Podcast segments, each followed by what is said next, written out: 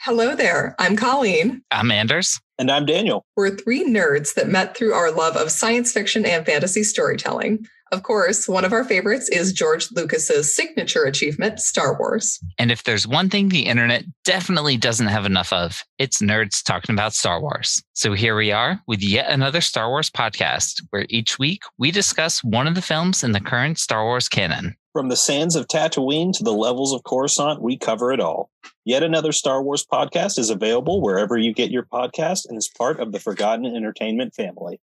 Hi, I'm Mike, And I'm Elise, host of Crack One Open with Mike and Elise. a podcast about brews, news, and pop culture reviews, Every Friday, we choose a new craft beer from a different brewery and talk about the history of the beer, what's in it, how it was made, the history of the brewery. along with tasting notes and more fun facts. After that, come chill with us as we bring you the latest in pop culture news and reviews. So check out Kraken When Open, part of the Forgotten Entertainment family. Ladies and gentlemen, please notice that exits are conveniently located at the front and rear of this auditorium. When leaving the theater, we suggest that the exit at the front of the auditorium will allow you easier access to the parking areas. Thank you. Forgotten Cinema is now looking for a new co-host to join myself, Mike Field, because Mike Butler's a bitch. Group Ray Revenge is coming. This is my town. You know, Which like is- that kind of- I would love You- to do a James Bond podcast. I'll, I'll do it right now. Cancel the other podcast. You, You son of a. what about all these women? These are all women, beautiful women. Where are the regular women? and he's like, it's Los Angeles. Is this the movie that's going to end the show? Is going to end the podcast? Because this movie, like, I cannot, I cannot tell people to watch this movie. Like, I will not. This movie is not good. You get the hell off this podcast. Let's take it to the limit one more time. Hello, I'm Mike Field. Uh, you weren't. Yeah, I ready. wasn't ready. got you. Got you. All right. Hello, I'm Mike Field. And I'm Mike Butler. And you're listening to the Forgotten Cinema Podcast, Season 9, the season of summer. Each episode this season, we're highlighting a film that had a coveted summer release date, but for a variety of reasons was forgotten or straight up ignored by audiences. Whether it was because it was pitted up against a tentpole film or it was given a limited release run to fill out a studio's schedule. We'll discuss what we love about the movie or perhaps don't love about it, but we'll always recommend you revisit it. If you enjoy our podcast, we want to hear from you. We're on Instagram, Twitter, and Facebook. Find us. Our podcast is available on all platforms with a backlog of 100 episodes for your listening pleasure. This is Forgotten Cinema. What's going on? Nothing, nothing. You know, I just Nice. had a really good roast beef sandwich. Uh, I Nice, got you a- did. I got a St. Patrick's Day coffee in the middle of summer. You did. You did. Very nice. Very nice. Uh, the Dubliner creamer, or whatever it was called. I don't know. I don't know what it was called. I don't know. But anyway, so this is uh, episode two of season nine, our forgotten summer season, where we are highlighting summer films, as I just said in my opening. And today we are doing the movie Open Range. Mike, what is Open Range about? A former gunslinger is forced to take up arms again when he and his cattle crew are threatened by a corrupt lawman.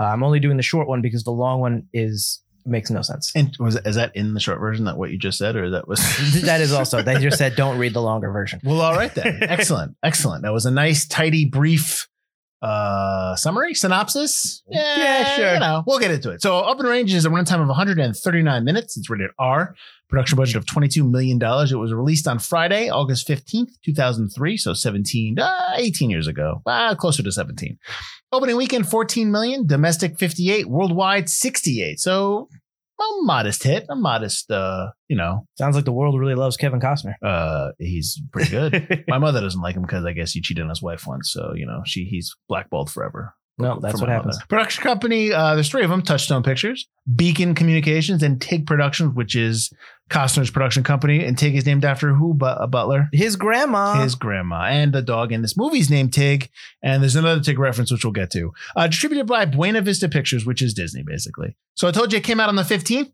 That same day you had Freddy vs. Jason, uh, Grind, a limited release American Splendor, and Butler, the uh, nemesis of the show, Uptown Girls. uh, did you see Freddy vs. Jason in the theater? I don't remember. I have seen Freddy vs. Jason Well, at least twice, but I don't remember. That was if I I saw it in the you remember theater or how remember that hype for that? Remember how big that was? Like, oh my god, they're gonna be in the same movie together. Oh yeah, it was, it was huge. Yeah. I still really like it. It's not as good as it could have been, But it's got some good moments. Well, with they had the whole Freddy face versus when they Jason have thing, at yeah. the end, the basically the end when they That's what you're actually waiting face for the off. whole yeah, time. and they actually play it off well because they do have that wide shot where they're both on both sides of the screen. It's almost like it's like they did this, you know, having you know different IPs, different characters in the same movie before like anything you saw in Marvel, which is funny. You Oh, know- yeah. you know what I mean? I'm a little sad they didn't do the sequel to Freddy vs. Jason, Oh yeah, Freddy vs. Jason vs. Ash, because they couldn't get the rights. right. That would have been good. That would have been really good. That would have been good.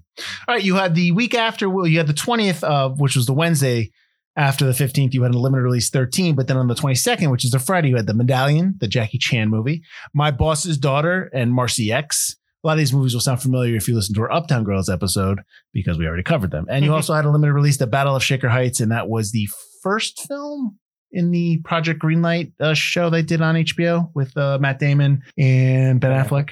The week before, August 8th, you had SWAT, which I actually like SWAT. I think it gets a bum rap. The Colin Do people not Farrell. like it? I thought it was okay. I, don't wasn't in remember, love with it, but I, liked I don't it. remember a lot of people like saying like, "Oh, it's pretty good." I, I- well, when I watch it on Stars or HBO or whatever, I'm, I'm into it. This is a solid flick. Yeah, and you also had a limited release of The Divorce, but till though that Wednesday, the sixth, you had Freaky Friday, the remake of Freaky Friday, which is actually not that bad.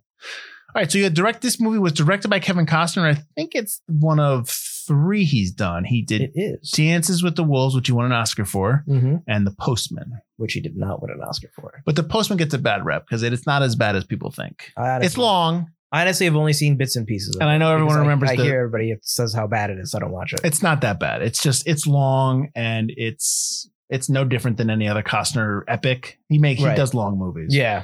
This is not a long movie though. This is his shortest of his three. Yeah, but it's over two hours. Yeah, but it's only two 219. Two nineteen. Yeah. Yeah. that's nothing compared to three something. True, true. Uh, written by Craig Storper, who uh, did the TV miniseries In the West. He's also done an ABC after school special, High School Narc, and The Truth About Alex, another TV movie. So this is he doesn't really have a lot of credits in terms of feature films. Uh, it's based on a novel written by Lorraine Payne. I might have said that name wrong. Uh, he passed away in 2001. Laurent, Laron? Oh, maybe that's yeah.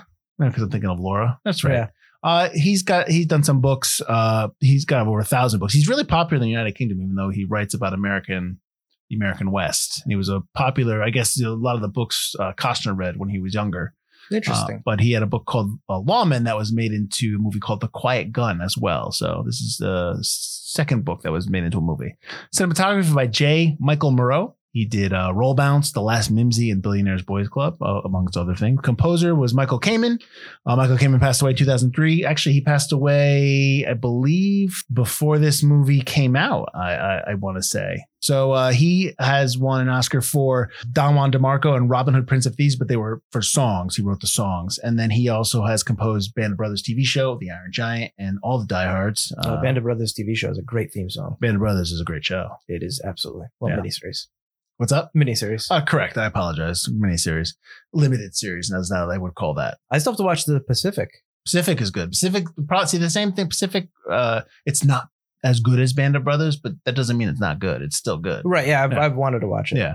Uh, you had two editors, Michael Duffy, who did Stargate, Johnny Mnemonic, and London Has Fallen, and then Miklos Wright, who does some TV show called For All Mankind, which I'm trying to get Butler to watch. Uh, he also did I'll Mr. get there. I'll Brooks. get there.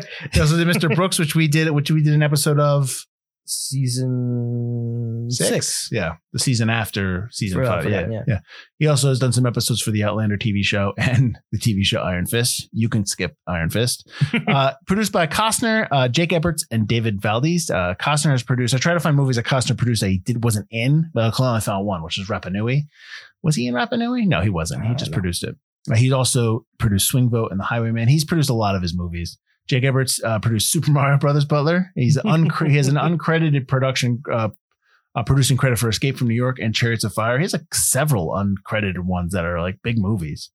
Uh, David Valdez has won actually won an Oscar for uh, The Green Mile, which he produced, and then he did Book of Eli, Unforgiven, and he's the upcoming Avatar two. All right, so it's not a huge cast. Uh, you Robert Duvall as Boss Spearman or Blue Bonnet.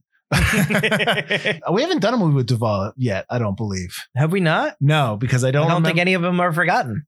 this is true. Well, he won an Oscar for Tender Mercies, but he also has been nominated for an Oscar for the following films The Judge, A Civil Action, The Apostle, The Great Santini, Apocalypse Now, and The Godfather. Uh, so if you do not know who Robert Duvall is or you have not followed his career, uh, I would suggest you do that because he is uh, a, Le- quite a fine actor. Legendary, I would say. Do you think he's legendary? I think you would list him as a legendary. the fact that actor. he is still working and he is pushing 90 right now is uh, amazing. Yeah. Amazing. Kevin Costner is Charlie Waite or Charlie Postlewaite, as Bucket Mouth Spearman uh, uh, reveals to his uh, his betrothed. Uh, he's uh, obviously in the TV show uh, Yellowstone. He's also in the recent movie Let Him Go. He's Field of Dreams, Wyatt Earp. I would assume a lot of people know who Kevin Costner is. Annette Benning as Sue Barlow. She was nominated for an Oscar for she's nominated for four Oscars, which I did not know. Kids are all right. Yep. Being Julia, American Beauty, and The Grifter. She's also in The American President, which I love. Uh, Michael Gambon is Denton Baxter, the bad guy. He is uh, in Sleepy Hollow. He's also Dumbledore from Harry Potter after Richard Harris passed away, and he's in The King's Speech. Michael Jeter. That's who I was thinking. Michael Jeter passed away the same year before this movie yes, came out. the movie I think was dedicated to him at the very It end. was. Yeah. It was. Uh, he plays Percy. He was in Wonder. Uh, excuse me. He was in Waterworld, Miller's Crossing, Jurassic Park Three, and the TV show Evening Shade. He's also Mr. Noodle's brother, Mr. Noodle, for all those people out there who like uh, Sesame Street. Uh, Diego Luna as Button. He's in Rogue One. Uh, E2 Mama Tambien. Did you ever see E2 Mama Tambien? Oh, he is in that, isn't He- he? That's what. That's Okay. the movie that him and uh, uh, Gail Garcia. Uh, what's his last name? That, that that movie launched them. I remember when that movie came out. It was a huge. Fin- it was like, who are these guys? And they from there they were just pff, off everywhere. Right. Uh, he's also in Milk, and he's in the upcoming TV show Andor, which is from his character that he's plays in Rogue One. For all those uh, Disney Plus fans out there. Don't get get too attached to him. Oh, from, oh come on, man! Don't say that. Spoilers. James Russo as Sheriff Poole. He's in Django Unchained, My Own Private Idaho, and Donnie Brasco. He's more of a he plays usually uh like a, a bad guy, bad tough guy kind of thing, and he's a bad guy in this. Abraham Ben Ruby as Mose. Everyone's gonna know him as Jerry from ER. yep. He's also in the program and the Belko Experiment. was the first thing I said when I was in high school. I was like, Jerry. Yeah, exactly. Did he die in ER? Yeah, I believe he does die At- toward the end in- of at the, uh, last season. Yeah. He's in like 175 episodes. He doesn't. Does he die the same way Rocket Romano dies with the crash of the um? the helicopter. Yeah. N- Um, he might die during the first helicopter crash. Or no, no, no, The no. fact that there's more than one. well, there's not two helicopter crashes. Right. The other guy gets his hand chopped off in a blade, but it didn't crash. There's but, just something but wrong with it. Romano gets Then killed. he gets killed in the crash. Oh, then God. there's a crash. Who friggin' it knows? falls on him. I don't Yeah. Oh. think Jerry gets killed in either of those. Okay. He gets killed a different way. Oh my god. The fact that all these people are dying off in ER. Because th- uh, toward the later seasons, ridiculous stuff started happening Yeah. to the hospital. Yeah. Yeah. It's yeah. Anyways, that'll be for the uh, ER podcast. Uh, Dean-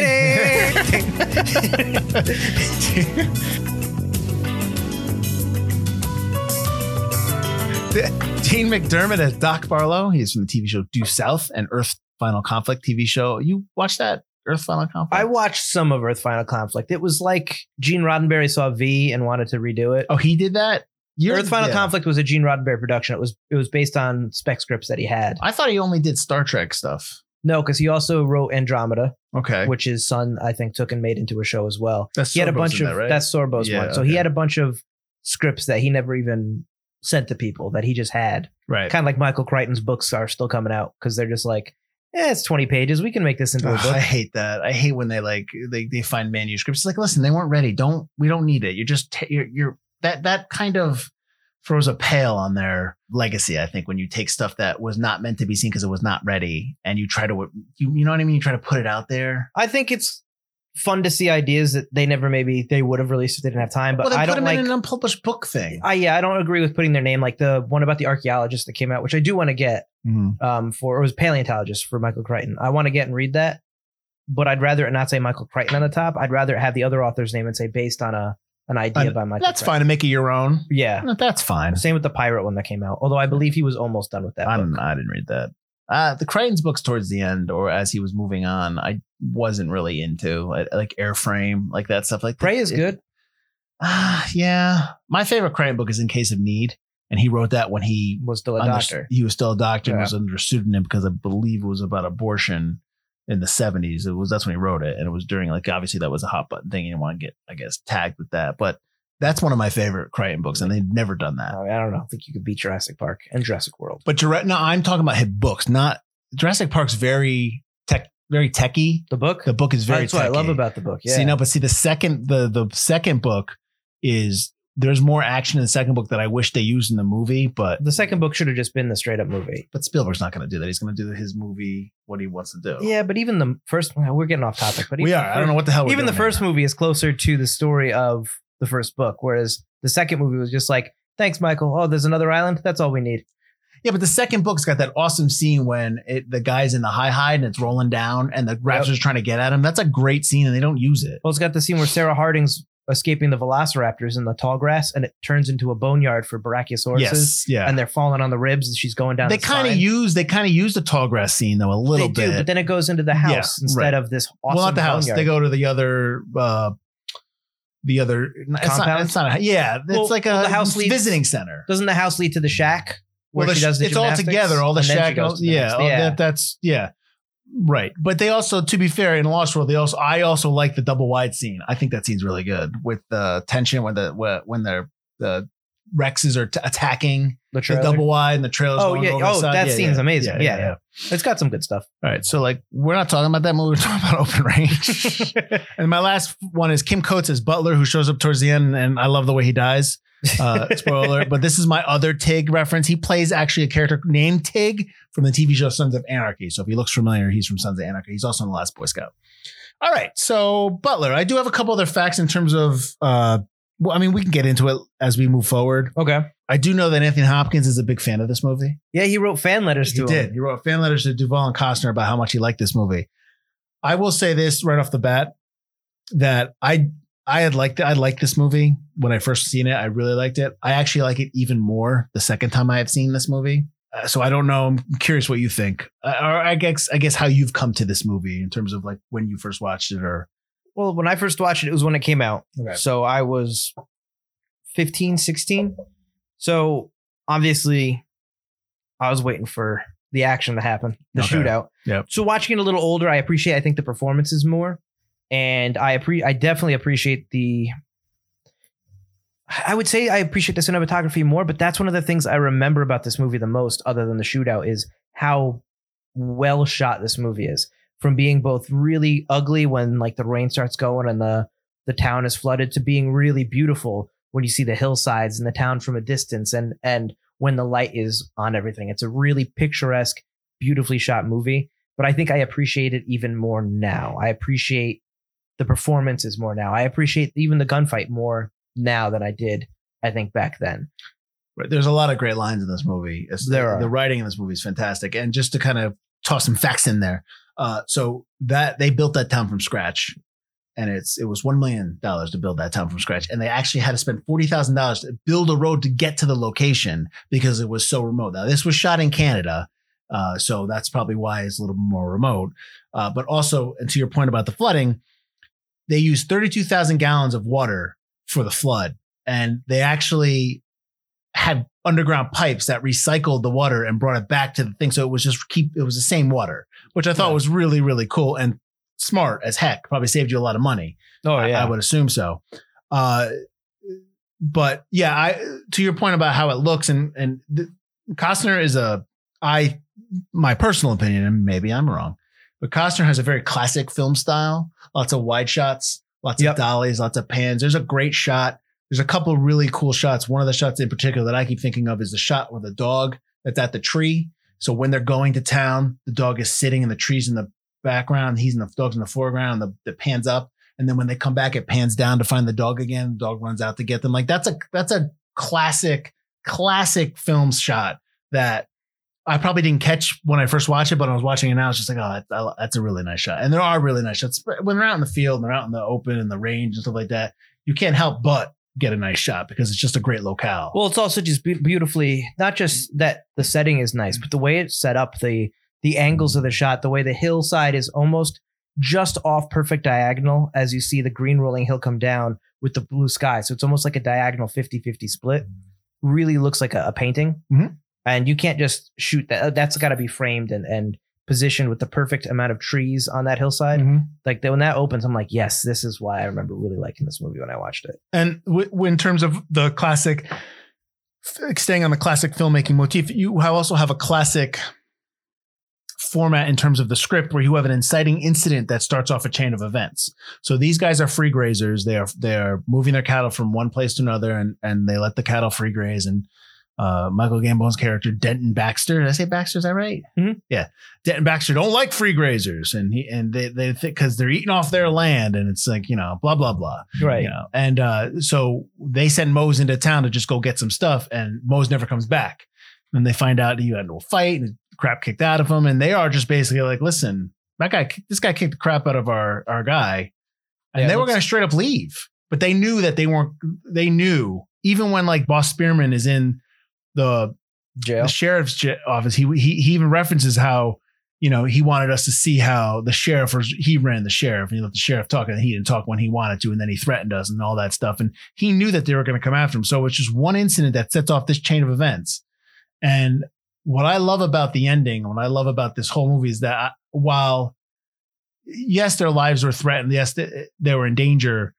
It was when he tells you throw down your guns, and Charlie Waite's like, "I we ain't doing that. We throw down our guns. That's it. It's over." Right. Like they never any intention of stopping. They never had any intention of not seeing this through. Like there was no ever doubt that like, oh my God, what are we gonna do? It was always just like this is happening. yeah. And when I was watching this movie, I put it on our Instagram story. Costner has one of my favorite lines in the movie when he he's he's got a couple lines when um Spearman because they don't know each other. They're friends, been friends for ten years. He's always worked for him. He's respecting him. They but- don't tell each other about their past. Right. But you get the idea that Wait uh, has a past and he, he kind of reveals it, but he tells him when Spearman's like, you know, we're going to be doing some stuff. People are going to die. He's like, I got no problem with killing boss. Never have. And it's like Yeah. that scene right there. You're just like, oh, okay. Like, you know, you want to go into battle with him because you know he's a hard ass. Right. Yep. Yeah. Yeah. So I think there's a lot of, like you said, like the, this, the fight at the end is fantastic. It's great. Uh, but there's a lot of great lines and great moments in the movie leading up to that that just keeps you in and keeps you engaged and makes you root for these guys towards the end. Men are gonna die here today, Sue, Yeah. and I'm going to kill them. Yeah. you understand that? He's just like, yeah. I'm that's- like, yes. I, I I really like the line in the beginning when he tells Button, he's like, "Man's trust is a valuable thing. You don't want to lose it over a card game like that stuff. Right. Like just it's just you know trying to teach him what it is to be a man, what it is to be a, a, a upstanding And man. then two days later, later Costner kicks him into the river. Yeah. Shouldn't have cheated at cards, but I I apologize. We ain't over it. which kind of is like foreshadows. You know, he doesn't let a grudge go right. toward the end of the film as well. Yep. Right. Absolutely. Absolutely. As much as I love to hear you talk about how much uh, you like this movie, Well, I do a lot of the talking. I'd like to make some money. Okay. From me? Uh, you got some money? No. Well, then let's talk to our sponsors. Okay. Do you experience digital eye strain from too much blue light exposure from digital screens? Baxter Blue glasses are not your average frames. These blue light lenses filter 80% of the highest energy blue light, eliminating 99% of glare. The past year, we have all been glued to our devices, now more than ever. I know I have been because all I do is stare at the computer screen. Our exposure to digital light has soared, and our eyes and our sleep are suffering as a result. Baxter Blue is also a force for good and provides a pair of reading glasses for someone in need for every pair sold. This is eyewear built from our digital age, and Baxter Blue is giving our listeners 10% off your next purchase of blue light, sleep, or kids' glasses. Click the link in our show notes for your exclusive discount. This is the sign you have been waiting for to invest in blue light glasses. We know you will love your Baxters, and we know that you will feel the difference. So one thing I noticed about this film that I'm not 100% on because I can't find any facts about it. I think this almost exact town is rebuilt in the Red Dead Redemption 2 game. okay. As one of the Right. towns. It's from the from the docks house off right off the town Right. to the way the town is set up and the mud and eh, where all the stores are. Right. It is pretty much it's almost shot for shot exactly the open range town. they might have used it as an Yeah, I, I wonder Yeah. if they really like the movie too because obviously they pull from a lot of westerns in that game. Mhm. I wonder if they took this town and what this would be a good first town. When did that visit. game come out?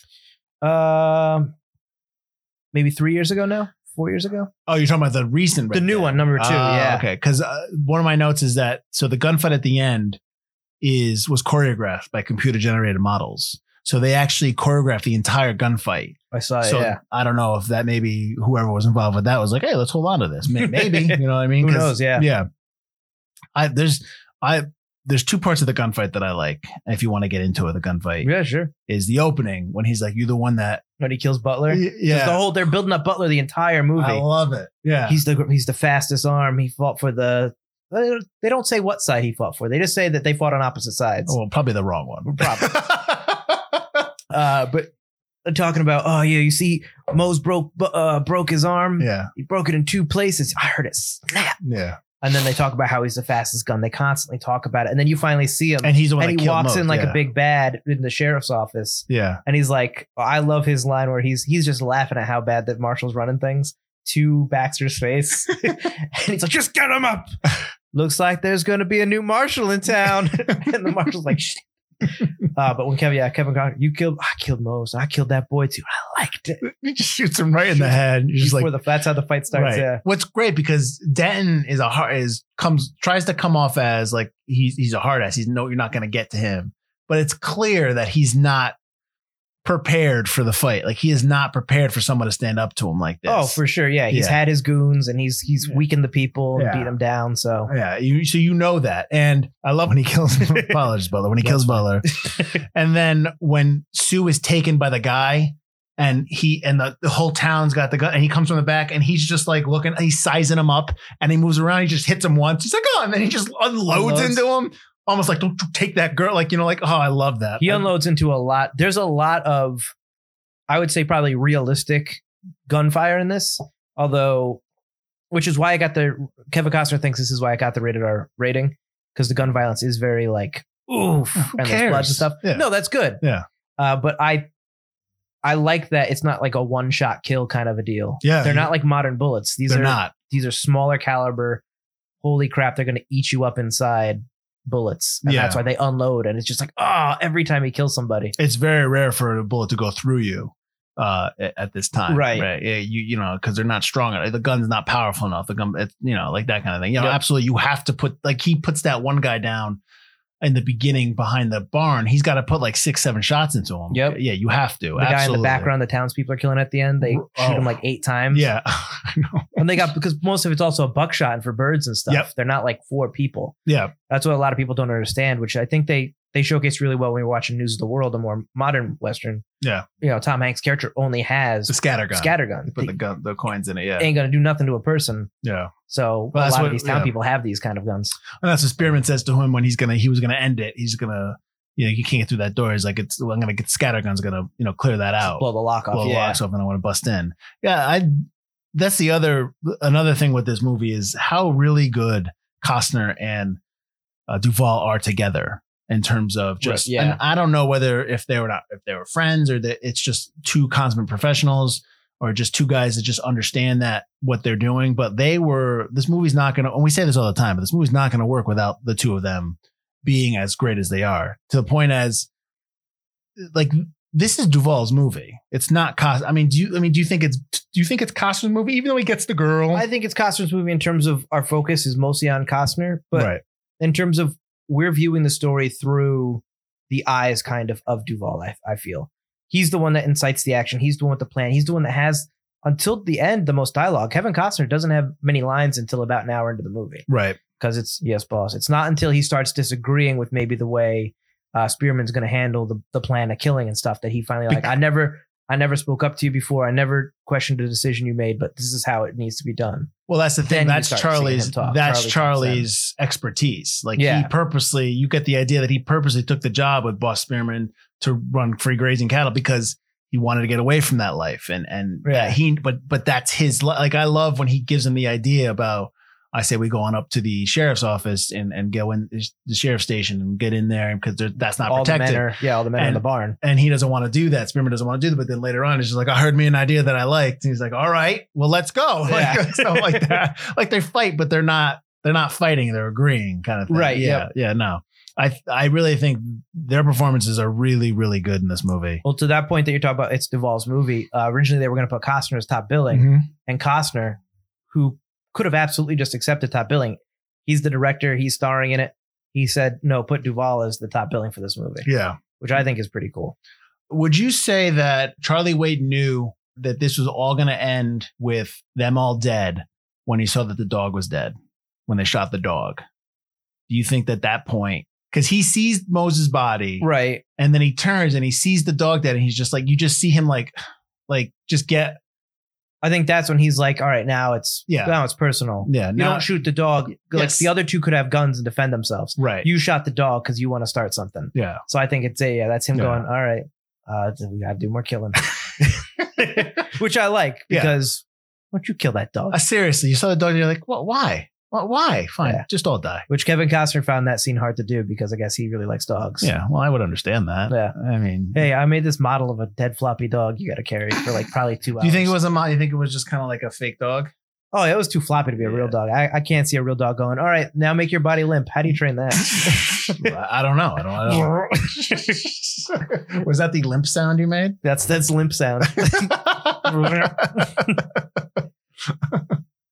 uh, I there's little details in the movie that I like too, especially like when they are in the beginning and they're under the tent and it's pouring out, Mhm. and they built that trench around the tent so that they can sit Oh, there. yep. And it's just the rain water's just going into the trench. I thought I was like, wow, I didn't even think of that. There's a lot of there's a lot of small details like that I love. I love the general store. I love all the details in the general store. I love all the different items, and I love that. And, and this is like only one of the first movies I've seen they actually use it is the the catalog. Yep. Every general store in the old west and throughout most of the country had a catalog because they didn't have storerooms or big stock rooms. You ordered something, they sent out the mail, they got it, you picked it up from the general store. Right. but you don't ever see that in movies. And then when I saw Costner going through it, when I was younger, I didn't know as much about the West. And then as I'm I'm watching him now, he's going through the ca- the catalog. I'm like, oh, finally, someone's using the old catalogs. like that was a big deal back then, and no one's shown it until like now. I think. Right, right. What did you think of Annette Benning in the movie? Or that character, not just Annette Benning, but the character of Sue Barlow and Doc Barlow and all that stuff. Yeah. I, I Well, that's guess, the thing. I It's like mean, they're there, but like you're you're in this movie for Costner and Duvall. Like they are chewing every scene. I get why she's in there. I get why they have that storyline, and I get that they need the doctor because you got to have that button, you know, on the verge of life or death. But I found the romance stuff a little not forced. It wasn't terrible, but it didn't need to be there. Like he just kind of falls in love with her, but he knows nothing about her. mm-hmm. Um. So yeah, I, I I don't know. And then he's like, "We're gonna marry you. I'm gonna marry you. I've only known you for two days." And most of it wasn't great. but that's what they did back. But that's I, I you get know what that. I mean. It You wasn't found like- someone you really like. You were. It wasn't about. It. It really wasn't about courting and dating. It was about you know. I found someone to make my wife, and that's probably why you had a lot of you Let's know go. bad marriages or something like that. back Yeah. then, you know. I, absolutely. I mean, it, uh, bad marriage. I like how, how it ends. How's this going to work if you don't do what I tell you? Uh, that's This is that's the a last joke line, though. right? That's a, that's. I know think- it's played yeah. as a joke, but in real life, that would be back then. That would be the Just question. shoots her. Credits roll. We're like, what happened? So you being the actor, the character, the actor that D McDermott that played Doc Barlow.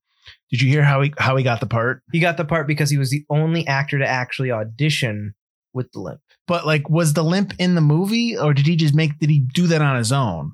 Well, he limps in the movie. But Okay. oh, do you mean? Like in the book? Uh, Oh yeah, yeah. I don't know. Yeah, I don't know if he like did his research and actually did it, or if they say, "Oh, your character's going to have a limp." or maybe he And just showed everyone up. uh, else just he just ignored said, it? "Well, he could have been like, I'm a Well, I like doctor that. because I used to be somebody Someone in the else." I in Right. the war, I Right. repaired people. That's Right. what I figured his limp was from. But I like that he had the limp. Yeah, uh, I do like Do you that. like that? That's how he got the part. Like, I do like that too, they- yeah. they- yeah. And I know that the guy that got the I didn't reference the actor, but the actor that played the person who owns the general store did a videotape audition. And he knew he was going to. yeah, and Costner knew that he was like he nailed it. He's like he's got it. Like it. That's just that's. I think that's Costner as an actor knowing what he wants and knowing how to see you know the work put in Talent, kind of right. thing. You know what I mean? as an actor himself, right? Right. uh, It's probably easier. Yeah.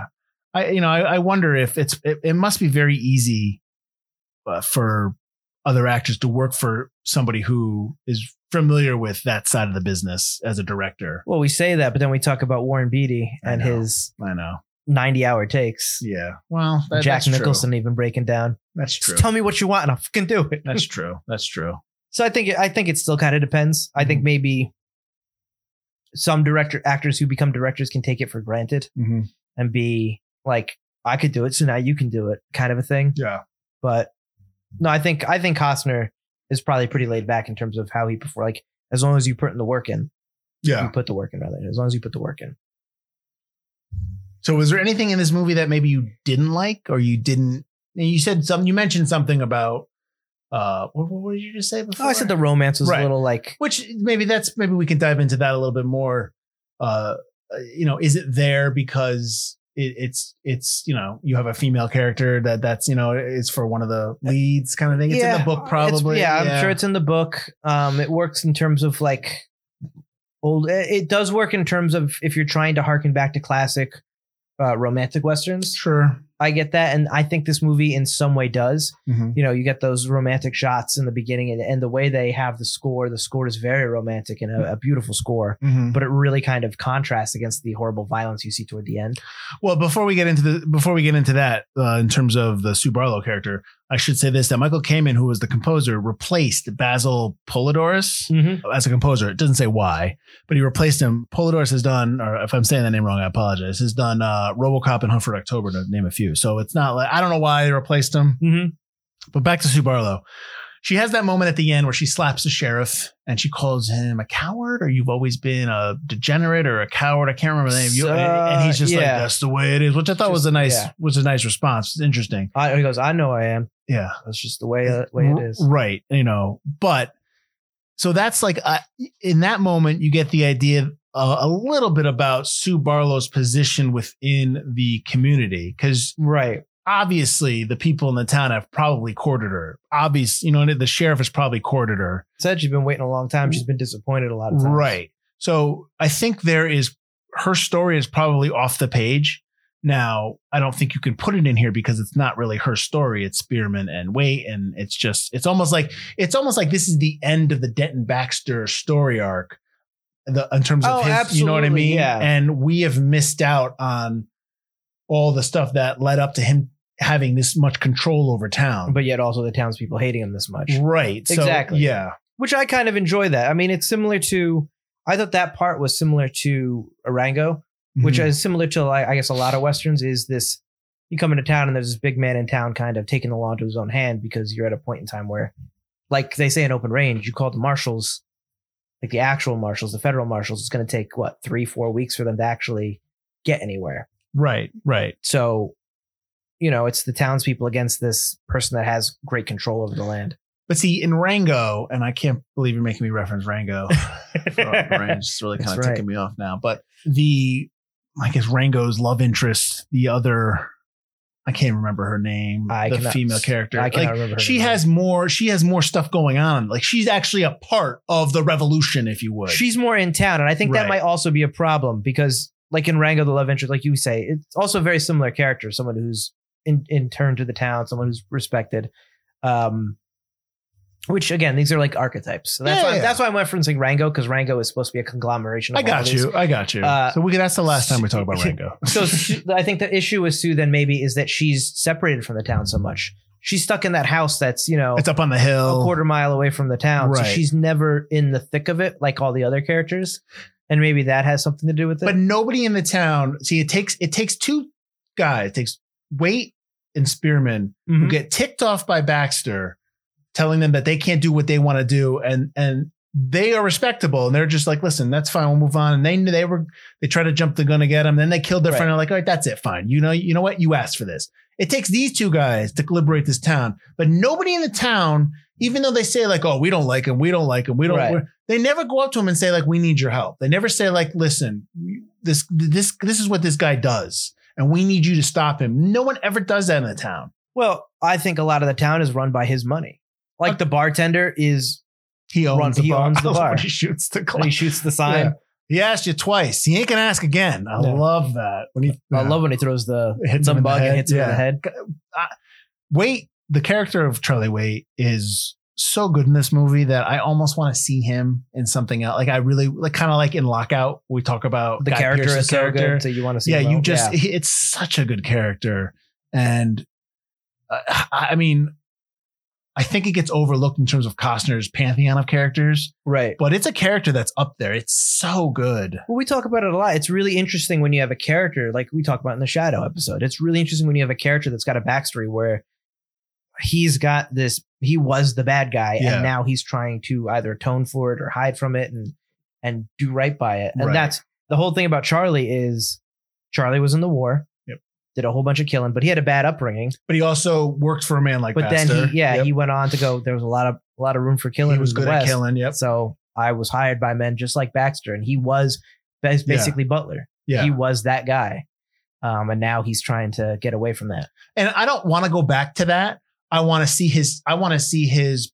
Like I know, like this is the. It's almost like this is the end of his arc because you had the idea that he, him and Sue are going to get married. He's going to live in town. Spearman's going to run the bar. he's yeah, they're work gonna at a go bar. go somewhere, sell the cattle, and come back. right. Yeah. But I almost want to see his his. um I guess his not turnaround, but his Redemption. yeah his redemption arc a little bit more. I want to see more stories with him. I think that'd be interesting. It'd be interesting to see what takes somebody, what takes a man who's basically Butler, right. and what he saw that maybe had him kill whoever his boss was, Like you and and right. leave to become a, a cattle like rancher. I could sit here and be like, you know, he's still probably tortured by like certain memories, and maybe one memory still tortures him, and then maybe an old face still shows up in town and causes trouble, and you know, like stuff like that. right, Like, yeah, like I think you can do it, but you know, we probably already have seen that movie uh, a dozen times. I can't think of it off the top of my head, but I'm sure we've already seen that story play out right, but I just think that the way character is really good. I really was more the, the the main things that popped up from this movie that I really appreciated more was the gunfight. Yes, the gunfight at the end is is still fantastic. The fact that they shoot it all in wide shots, the classic film style. I'm- I'm a classic film style kind of guy, so I love the classic shots. I love the acting. I love especially Costner and Duvall. I think they're both great. There's some fantastic lines in this movie. There's not a lot in this movie that I don't like. no, I can understand if you say like, "Oh, I don't dig that, I don't dig that." That's fine. The Sue Barlow character, yes, I think that maybe that, but you know, fleshing her character out more creates a different movie, and I don't know what that movie would be. I don't know how you flesh her out within what we have what we have on screen right now. like I said, I think you can put her in the town more. Yeah. But I think by fleshing out Sue's character more, it becomes a much longer movie agreed. because it takes a long time to get to the ins- not maybe not the inciting incident, but you get a lot of character building in this movie before we get to It takes We're gonna its, go It against takes its Baxter, time. yeah. yeah, no, absolutely. Like, you bet, yeah, you don't get an opening scene with Baxter like murdering somebody. This is my town, you know, Oh, like which that is kind of surprising thing. because Michael Gambon's a pretty big actor, but he doesn't really have much to do in this film. True, Uh, true. Maybe maybe this is more of it, while it is plot driven, but maybe it's more of a character piece between the two leads. You know, or or Waits' character. They arc definitely and- because I yeah. mean the film is if it was other actors or lesser actors, this would be a very boring film for the first half. Right, But they really carry the film because, like I said, there's not a lot of dialogue, right. especially in the beginning. It's all in what's maybe not said. So this is this movie is obviously a part of the Forgotten Summer season. Right. So it came out in August. Do you think it had a good release? Now this movie made money. Uh, you know, it, it did almost double its budget domestically. Do you think it should have been released in the summer? No, Okay. So what type of year, what time of year do you think this is probably best? this is a November December movie. Okay. This is this is a and I did this get recognition at the Oscars? Uh, I've got no. yeah, I Oscar don't think nods so. here. I think this would have gotten more recognition if it was released at a later time. I think Duvall is absolutely fantastic in this film, and I don't understand how he wasn't given more accolades for his work in the film. Other than, I mean, if Anthony Hopkins, Sir Anthony Hopkins, wrote me a letter saying how much he loved my performance in the film, that would be better than an Oscar for me. But for somebody like Duvall and, and Costner, I feel like they're kind of they were kind of robbed of maybe more accolades for this film because I think this film is fantastic. Uh, Diego Luna got nominated for MTV Movie Award. Come on, really? for this, Yeah. uh, for Button, It says MTV Movie Awards Mexico, so maybe there's a separate award for uh, for Mexico. MTV has a Mexico movie award program. I don't know. They couldn't find a better role. He doesn't have. He's unconscious for almost all the movie. so, um, so you, yeah, I mean, do you th- of the two characters, do you think Duvall would have been nominated? Yeah, I mean, I like Costner in this a lot, and he's got some great lines, and he's he's he's fantastic in this movie. But this, like we said, this is really Duvall's movie. He's got some amazing lines. He kind of carries the movie. Okay, would he get nominated? Well, because I'm going to give you who was nominated for which Okay, yeah, category. give me, but give me. would you? Would would he you- be? Would he be lead or supporting? That's what I'm asking you. Would it be? Well, he's top billing, so he'd probably be actor. He would have to be lead. Okay. so he so so he would have. So these are the five that were nominated for best actor that year. Okay. Well, that's the 2004, but it's for the 2003 movie. So Right. Sean Penn for Mystic River, who won. Mm-hmm. Yeah. Johnny Depp for Pirates of the Caribbean. There you go, right there. Ben Kingsley, House of Sand and Fog. Jude Law for Cold Mountain, and Bill Murray for Lost in Translation. Uh, there's like there's like you could have gotten. He could have. He's better than Depp. I know Depp got it because he's This- Cab Jack Sparrow. it's for the first one. I Black mean, Crystal Black Pearl. Yeah, okay, but come on. He created that character. I mean, that is Uh, Okay, that is fine. there's a lot of acting talent within that character. You could go, oh, it's a silly, stupid, but about big blockbuster action. okay, so then what? But what- that's a who are you character. taking off then? then, um, well, I do like Cold Mountain. Right. I would take off Jude Law. Okay. I would not, as much as I don't like Sean Penn as maybe like a person. Sean Penn's fantastic. Uh, in that Mr. River's movie. really- he's yeah, really he's good, Mr. really good. River, in yeah. that. Um, How do you not like Sean Penn as a person? I mean, he's I know. tied up and beat the shit out of Madonna. Oh, that's true. You're right. Uh, Apolo- Apologies. Bill Murray's really good in Lost in Translation too. Yeah, Yeah. I would take out. And again, I really do like Cold Mountain. I do like Jude Law, but I would take him out for Robert Duvall. okay. So yeah. So then there you go. So then I mean, what are you gonna do? We talk about the Astros all the time. There's not really a. It's not really a good reference point in terms of performances. Oh, I get that. And, It's- and, may- it's and somewhat maybe you don't political really and stuff. appreciate his performance until you see it again. Uh, you know what I mean? Like, Well, that's the thing. A lot of Yeah. the times, if a good movie comes out in the summer, it's forgotten about by Oscar time because I think all every every member of the Academy is inundated with a thousand movies that have come out within this five week stretch. you Well, can't remember the here's summer the- movies. Ever since 1998, ever since Sha- Shakespeare in Love beat uh, Private Saving Ryan. Private Ryan, which was a joke, it shouldn't have.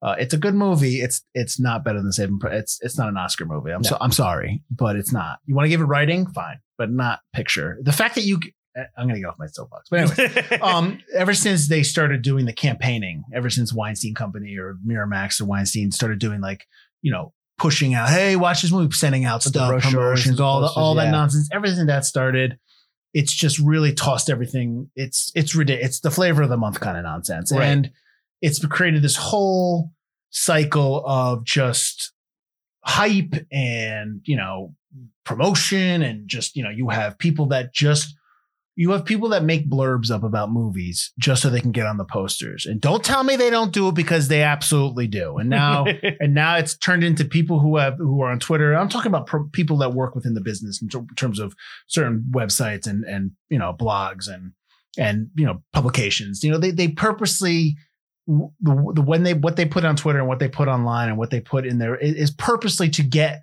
noticed by the people that are making the movie to become part of the story and, and i'm sorry but like that's not how th- that's really difficult to judge uh performances and stuff like that in movies it, in, in earnest it's just difficult right.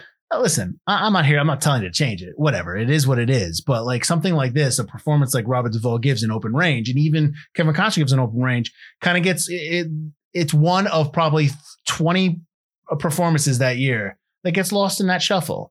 And you- unfortunately, it just, you know, it is what it is. But you, but when you go back and watch this movie and, and you sit here and you, if you're not coming away going, how are these, how, did none of these guys get nominated? It's, it's, it's a bit of a, it's a head scratcher. So, So, I, like I said, I think Yeah. if it was in November when people were maybe paying more attention, I don't. I see. See, the August month of summer is probably set aside for smart action, kind of like adult drama. I don't know. I mean, Harrison Maybe- Ford made a living in August for like six, seven years in the nineties. but I I don't know if that's so much because August's a good place for his movies or just because he's Harrison Ford and you can drop that shit in March uh, and he but did he still do well. owned no. See, because he I owned think he'd August for a own while, just like anything. Will Smith owned Fourth of July for like three years when he did Oh, yeah, more uh, than three, Independence but Day. yeah. You know what I'm talking about? I like got you you, know yeah. he like that's just there's certain dates, certain guys play well, or certain actors play better. I, I I don't know. It's just I don't think I don't necessarily. I think you could make a case for it being in the fall. I think it's a fall movie. That's fine, or a or a you know a December movie. Uh, the movie next week we're talking about, I believe, is a, is definitely a holiday film. Absolutely. I'm okay with this being in August. I mean, I, I don't know, but I understand what you're saying. I don't. I, don't August- don't dump I'm- this in the. No, no, Oh, no, I'm no. only saying that for awards recognition. I got you. But August is fine. It, it's not going to get lost in Listen, June, July, or There are August, some or- movies that or will July. cover that were like, this is the perfect date. This is when it should have come out. You know, like that's fine. Right. I, I'm saying with open range, I could a couple dates I could probably work with this being For one of them. sure, yeah. No, don't dump this in February, like something like that. No, this is this is I could say from August to the end of the year, any time in between is fine with me. You don't think this could be a good Valentine's Day weekend No, movie? No, I don't think it would do well. Hype up the Sue stuff and have the guys go, yo, come No. on, baby, we're going to see this Western. No, but I it's a think I, romantic. honestly, I think the val- I think the winter months are are uh, for, for Valentine's are probably for horror movies now, and for well, this is now though for horror Right. movies and for you know like those teenage the only kid or the teenage movies PG thirteen movies the- you know movies that are going to attract a younger crowd because they're the only ones bringing their dates to the movie theater. pretty much the only ones that I mean p- older people don't want to go out because it's too cold so Yeah. you know what I mean like it's it's gotcha. and listen we're speaking from you know experience here Yes. All right, so yeah, I mean, go, go, if you haven't watched Open Range, please do. It's it's really good. Yeah. Uh, I mean that's that's it. That's a final thought. That's really good. uh, so uh, Butler, where can they find us? You can find us at ForgottenCinemaPodcast.com, ForgottenEntertainment.com, because we are part of the Forgotten Entertainment family, or you can find us on the social medias at Forgotten Cinema or Forgotten Cinema Pod, depending on where you are. We post every weekday. We post fun commercials every Thursday. And also make sure to check us out wherever you get your podcast right now. You're listening to it right now. So you found us. So why don't you go ahead Hey and there. rate, review, and subscribe? Tell everybody. Tell one person. Tell one person about that. And then they about tell us. one person. And then they tell one person. And then Interesting. they tell one Interesting. person. It's like that Wayne's World logic. I like that. I like that. I like that, which is the Calgon commercial. Anyways, so next week we are going to return for uh, our third episode of Forgotten Summer. We are going to be talking about, we're actually going a year back. We're going to 2002.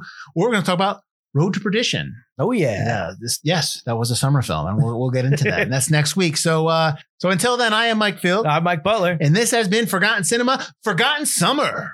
Oh, yeah. No, no, Feel no, the heat. no, don't, add- no, no, no, you don't add stupid stuff like that. God, you make you, God. I got no problem with killing. Never have.